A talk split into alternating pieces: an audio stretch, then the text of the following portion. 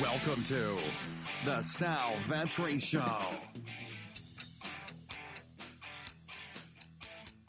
Ladies and gentlemen, boys and girls, welcome back to the podcast and the YouTube channel. Today we're going to break down the Saturday. We get one of these this year, outside of the playoffs, right? Regular season. The Saturday night showdown slate between the divisional rivals, the Los Angeles Rams and the San Francisco 49ers. 49ers right now, a wild card team, but still playing for a second round or a first round bye, and maybe second overall seed, first, whatever it might be. They have some tiebreakers over some teams. But then you also have the Rams, who are just holding on to their playoff hopes. I believe if they lose, or if just the Vikings win another game, they're out. They might already be out. I think that they need to win two. Vikings need to lose both. I don't know if that actually happens, but you never know. Vikings, I would think, still play the Packers, which is a tough matchup, although they're favorites at home on Monday Night Football, and then they play the Bears. But regardless, we have a showdown slate, a couple hundred thousand dollars on the line. Thank you for tuning into this one. Hopefully you watched the three-game slate if you have not yet, and it's before the actual Saturday slate starts. Be sure to check that one out, but thanks for being here. Uh, before we get into it, please do hit that subscribe button. If you let me know down below who's your favorite play below seven thousand dollars, I will pick one person from the podcast audio reviews and one person from the YouTube comments. So linked up down below in the YouTube comments, comment. You have to be a subscriber with the notification bell on. You have to be a subscriber to the podcast also, but one person I will pick to win a fifteen dollars giveaway via PayPal or Venmo. So leave one of those ways for me to contact you. All you have to do is let me know who is your favorite below, down below seven thousand dollars or below player. Comment that down below. You have to be a subscriber with the notification bell turned on. So click those two buttons, totally free. You get into that. Check out my Patreon exclusive content. I also have, I believe, tiers for this game. I have a ton of content going out there for N B A, N F L. We'll be doing P G A as well coming soon. So check out my Patreon exclusive content and also my uh, my social media, SalVetriDFS on Twitter and SalVetri on Instagram. Thank you for tuning into this one. I really do appreciate it. You all friggin' rock. Uh, if you want to check out Fantasy Draft, they are linked up above. Fantasy Draft revolutionizing the way that you change play daily fantasy sports. And they also are giving a Sunday uh, free roll. So totally free to enter. I'll link that up down below to Twitter. If you have not yet got into the Saturday free roll and you're in here before uh, the, the slate actually starts, a lot of you probably aren't, but you can get into that one. I'll link those both up down below. So thank you for tuning in. I appreciate that. Let's get into the video. So usually I have, I don't know, fifteen, sixteen players of interest. This one I only have thirteen. Now there's some names on here that you can actually have interest in, but this is the way I'm playing the slate. If I was to play one hundred fifty lineups or fifty lineups, I do sometimes. I probably won't for this one. This one seems ugly. Uh, I would play an extra like three or four names on this list. So let's get into the major major news for this slate. Gerald Everett will return, so that kind of hurts Tyler Higbee. And for the people who are saying, nah, Higbee secured the job, I think he has secured the majority of the snaps, but not ninety-six percent. Like Everett coming back, a guy that they gave money to and gave a deal to, they're not just going to give zero percent of the snaps now that he's healthy. He'll play a minimum of thirty to forty to fifty percent of those snaps, right? He'll play a decent amount. Excuse me for that going off. So if Higbee's been getting this huge roll on ninety-six percent of the snaps, and now his snap count drops down to, let's just say, seventy-five percent, there's some drop-off there. Now, I think he's priced decent enough to still get to him, but not a priority interest anymore. So that's the major news on the, the Rams side for the injury news. There's nothing else really coming out from uh, the Chargers side or the, the San Francisco 49ers side in terms of offensive injury news. Richard Sherman should be back on defense. We'll track K'Waun Williams on defense, and they probably are going to be without Dee Ford, defensive lineman, again for this one. So starting with my yeses, George Kittle at ninety-two hundred. I have him as a yes. He has a positive twenty-one percent matchup against Rap. I have him projected for seven targets. I'm tempted to bump that number to eight. If I give Jimmy G twenty-eight pass attempts in this one, I think at least a twenty-five percent target share is what you see from George Kittle. He's been around there on the season. That gives you seven targets. That's a dirt, rough and dirty estimate of it. And at the end of the day, out of all these pay-up options, two are quarterbacks that I don't love. Another one is a wide receiver that has a much tougher matchup than George Kittle. So if you're talking about paying up because you have a lot of money left over, Kittle is my priority there. 49ers defense at forty-six hundred. Look, they're a top five pass rush and a top five secondary. I actually believe they rank top two in pass rush, or actually top three in pass rush and number two overall in their secondary. So they're top three in both of them, I should put on here. They're a touchdown favorite at home against a weak offensive line that is a Q B in Jared Goff, who extremely struggles on the road. And he also struggles under pressure. Now, I had somebody in, in wise in the in the three-game slate video come in with the comment, the wise comment of, oh, really? Come on, Sal. He's on the road. He's still playing in California. I don't know what you people want me to say. He is on the road. He is not waking up as his bed. They actually have to travel to a hotel for this game. He's going into a hostile environment against a good defense that will pin their ears back with a home crowd, actually. So, yes, he is on the road. Thanks, though. So, next up, Todd Gurley is my final yes. I actually shot this video one other time, and I had just the brightness was way too high, and I didn't change the resolution and things like that on my camera, my webcam, so I have to redo it now. I want to make sure it's good quality. Hopefully it's coming through good here. But Todd Gurley was originally a maybe. I put him as a yes in that video. You don't get to see it, the uncut version. Uh, but he has a negative twenty-three percent run blocking advantage this weekend.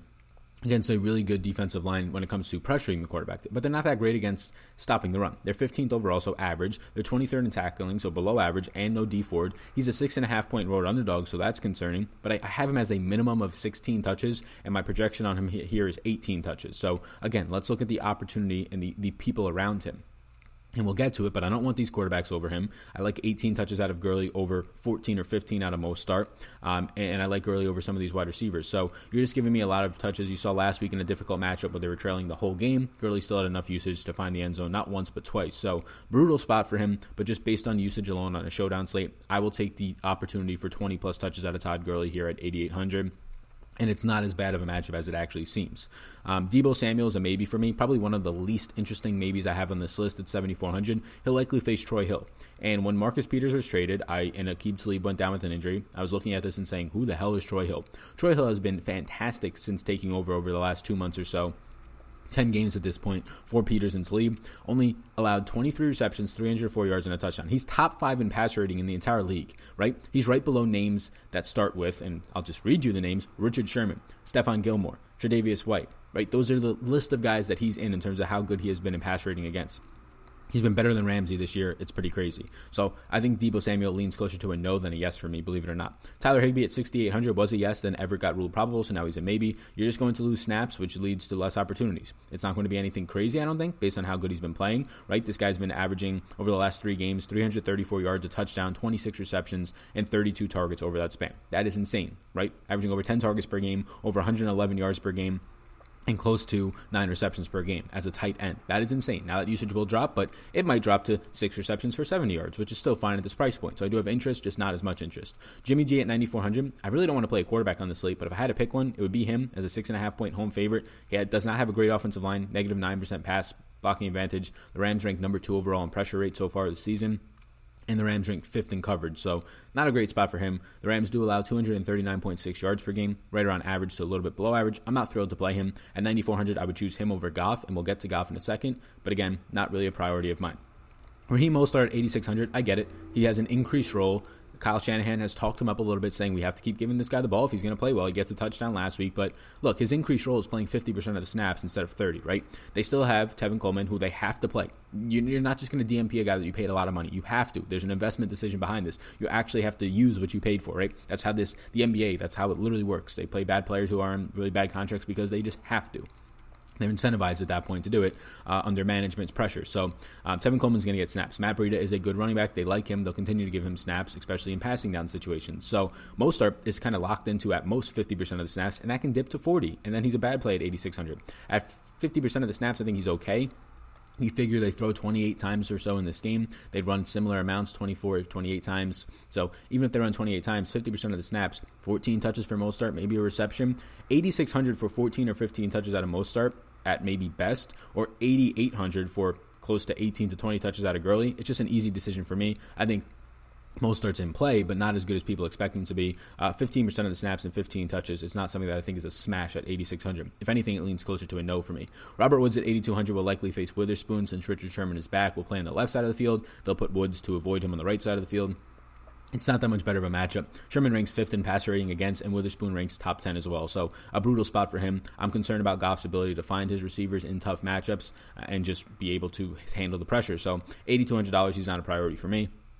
Emmanuel Sanders likely to face Jalen Ramsey. Ramsey over the last eight games and the season has not been good. three point three receptions per game and forty point five yards per game. That doesn't sound like a lot, but in man-to-man coverage, just when it's only you, forty point five yards per game, not even counting your zone defense, is a good amount for a cornerback. For a cornerback, that's a lot to give up. He has not been shut down. He has kept wide receivers out of the end zone, though. If I was to get to any uh, San Fran wide receiver, it would be Emmanuel Sanders over Deebo and over Kendrick Bourne. But again, I prefer the tight end George Kittle over all of them. Next up are both kickers. Kickers are fine to get to, but I recommend just using one. At most, just using one here. Uh, Kendrick Bourne at twenty-four hundred. He has a negative ten percent advantage against Robbie Coleman in the slot. Coleman's been one of the best top five slot cornerback this year. twenty-seven receptions allowed for two hundred twenty-four yards and only one touchdown. That breaks down to one point nine receptions per game for twenty-four point nine yards per game allowed. He's been extremely solid, but Bourne's just cheap enough, right? He's twenty-four hundred. You've seen it all year long. He'll have like two catches for twenty yards and a touchdown. At twenty-four hundred, you're banking on the touchdown. That's about it because this is a brutal matchup. I think he's at least in play. Same can be said for Josh Reynolds, who is the wide receiver four on this team without question. His snaps and his routes run went down last week after spiking the week before. He ran nineteen routes last week, finished with two receptions for thirty-six yards on three targets. It's a brutal spot for separation, but look, he's fourteen hundred. You're banking on a touchdown. If a guy is going to run fifteen to twenty routes like he did last week and like he does for most of the year, he's at least in play at fourteen hundred because he has touchdown upside. We saw it early, earlier this year with Seattle, and David Moore uh, was running twenty routes a week, ended up getting a ten-yard touchdown, eight fantasy points, and was needed in the winning lineups that night because he was like six hundred dollars. Same thing can be said for Josh Reynolds and, to an extent, Kendrick Bourne. These guys are going to run around eighteen, twenty routes, and they have touchdown upside at that point at a cheap price point, so they're in play on a showdown slate, at least for me. Before we get into discussing the no's, please do hit the subscribe button and get into the contest down below. fifteen dollars giveaway. Who is your favorite um, play below seven thousand dollars in the slate? Must be a subscriber and must hit the notification bell to enter. If you're listening on the audio version, how those ears doing? You can enter by leaving a review, a five-star rate and review. That counts as three entries into this contest. So if you leave audio reviews and YouTube reviews, you have four entries. But if you leave an audio review, you get three to the one on YouTube. So people on YouTube, you can also go leave an audio review. That is linked up down below to iTunes. My no's, Brandon Cooks at five thousand. Originally, he was a yes on the first, or a maybe on the first video I did. But then I looked into it more. Look, he's playing banged up without question. He's somewhat limited on these snaps. He has he had three receptions for eighteen yards on three targets last time out against Richard Sherman. That's not good at all. Richard Sherman has been absolutely fantastic. Number four, actually. I said five earlier, but number four in pass rating against. He's allowing two point one receptions per game and seventeen point five yards per game. Look at my face. seventeen point five yards per game in coverage. Brandon Cooks is going to have to stay on the left side of the field because Robert Woods stays on the right side of the field. So if you're going to tell me that on average here, and this is crazy because two point one receptions for seventeen point five yards per game. Last time they played, he gave up three receptions for eighteen yards. So pretty much a season average to Cooks. Now Cooks is even more banged up. The price point is cheap and appealing, but I probably still stay away from it. Jared Goff is the most expensive player on a showdown slate. It's just on the road against a a, a top five, uh, top three pass rush is just ridiculous to me. Um, he's ninety-six hundred. I don't I don't understand this. A negative seven percent pass blocking advantage. It's Jared Goff on the road as a touchdown underdog. San Fran is the third best pass rush and second best in coverage with Richard Sherman returning and probably K'Waun Williams in the slot returning. San Fran allows the least yards per game. one hundred seventy-eight point four yards per game is just insane. That is insanely low. And just nineteen total touchdown passes per game. So less than one and a half per game so far this year. I don't know how Jared Goff is this expensive. I'm just going to have zero percent if I play this slate. Cooper Kupp at nine thousand. He's also expensive. And if K'Waun Williams returns, I will avoid Kupp. I think K'Waun Williams is the best slot cornerback in the entire league right now. And then Goff, you have to make his concerns if Goff is under pressure. And it makes it even more difficult for Kupp to get open because of his matchup now, plus the Goff pressure. It's just not a good spot. You also have to factor in that Cooper Kupp is the fourth highest owned. On the fourth, fourth most expensive player in the slate, and I'll probably be highly owned. I'll just likely avoid this spot for Kupp. It's a brutal matchup, just like all of his other receivers on this team, except he's a lot more expensive. Gerald Everett at sixty-two hundred will return. I think he'll play a good amount of snaps. I'm not shocked if he plays forty or fifty percent of the snaps. He was leading this team in snaps before getting injured. Now, obviously, he was playing really well before getting injured, but obviously Higbee has been playing himself um, just on the field. Like, you can't take Higbee off the field at this point, averaging over one hundred eleven yards per game and over seven receptions per game over the last, or over eight receptions per game over the last three since Everett has been hurt. But at sixty-two hundred, based on the uncertainty, I really can't get any faith in Everett, especially over Higbee. Rams defense at forty-two hundred, it's just an expensive price point. I get it, they have a good secondary and a good pressure rate, but they're six and a half point road underdogs. Jimmy G has not been making a lot of mistakes this season. So at forty-two hundred, if they were thirty-two hundred, a little bit cheaper, like you usually see some of these road underdog defenses, I would get there, but I just can't get there at forty-two hundred. They should be able to get to the quarterback though at a, at a decent clip. I just don't know if it's enough to make Jimmy G make mistakes at forty-two hundred dollars. I much prefer the, the 49ers. Like, explain to me how the 49ers are only forty-six hundred if the Rams are forty-six hundred. The 49ers are the home favorites against Jared Goff, who was on the road. I don't get it. Matt Breida at thirty-four hundred and Tevin Coleman at thirty-two. I wanted to play these guys. I thought Breida would come in at like two thousand dollars, but he's thirty-four hundred dollars. He's played twenty-four total snaps over the last two weeks. He did get thirteen touches, so he's being used a lot when he's on the field. But if you're going to tell me Breida's going to have six to eight touches at thirty-four hundred, those six to eight touches more times than not end up with like four or five fantasy points if he doesn't find the end zone. So I'm better off just playing a kicker at a similar price point. Same can be said for Tevin Coleman, except Coleman's much worse than Breida, at least in the passing game. He's only on the field at this point because he's been paid a lot of money to be there. Kyle Juszczyk at eighteen hundred. People think that Kyle Juszczyk just goes out and catches like five balls a game. He doesn't. He did it once this season. He's run thirty-five total routes over the last four games, which is really good for a fullback, but not good for any other player. Five catches on five targets for twenty-eight yards and a touchdown over those last four games. Two rush attempts for one yard, so over the last month, last four games, you have seven total touches for twenty-nine yards and a touchdown. At eighteen hundred, I'll just avoid it. I think he sees the ball once or twice here, has two or three fantasy points. It's not worth it. Malcolm Brown had zero touches last week. He's one thousand dollars back up to Gurley. Gurley's just getting all the touches at this point. He's had twelve total touches over the last four games.